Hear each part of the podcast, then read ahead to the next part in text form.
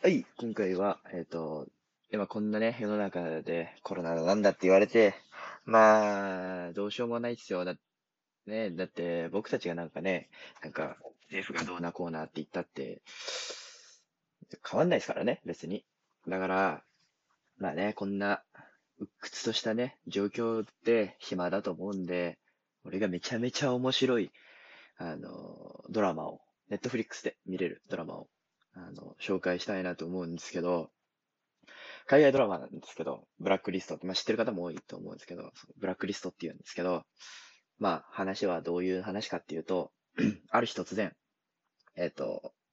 犯罪、世界のランキング、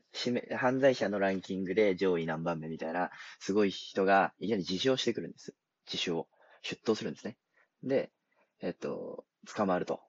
捕まったところから物語をスタートするんです。そして、じゃあ何かっていうと、その、えー、犯罪者、えー、出頭した犯罪者、レディントンっていう、レッド、通称レッド、レディントン、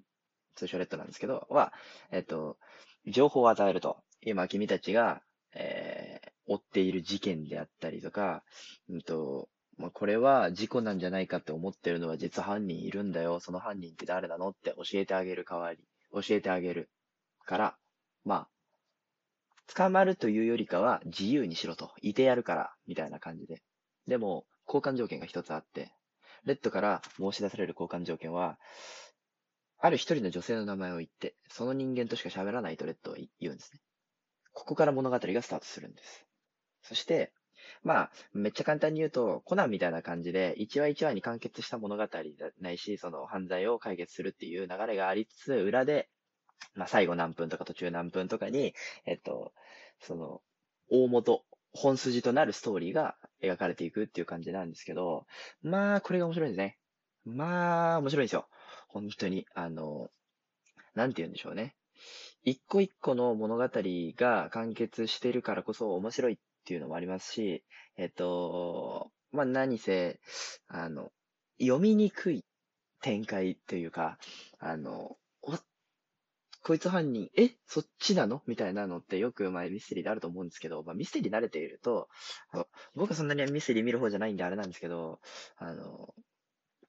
友人にこれを紹介してみたら、あの、ミステリー慣れてるその友人も、いや、これ面白いと言ってましたし、ぜひぜひおすすめなのかなっていう感じなんですよね。で、このブラックリスト、今シーズンが6ぐらいまであるんです。確か。6とかまであるんですけど、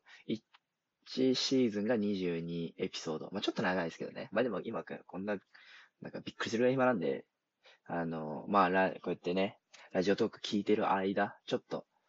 映像作品見たいなって思ったりだとかしたときに、ちょっと見て、1話だけでも見ていただければどういう流れかわかりますし、それで、まあ、お口に合わないようでしたら別に、ね、ネットフリックスを登録してるんでしたら結局、ね、ちょっと見るだけでも別に大丈夫ですから。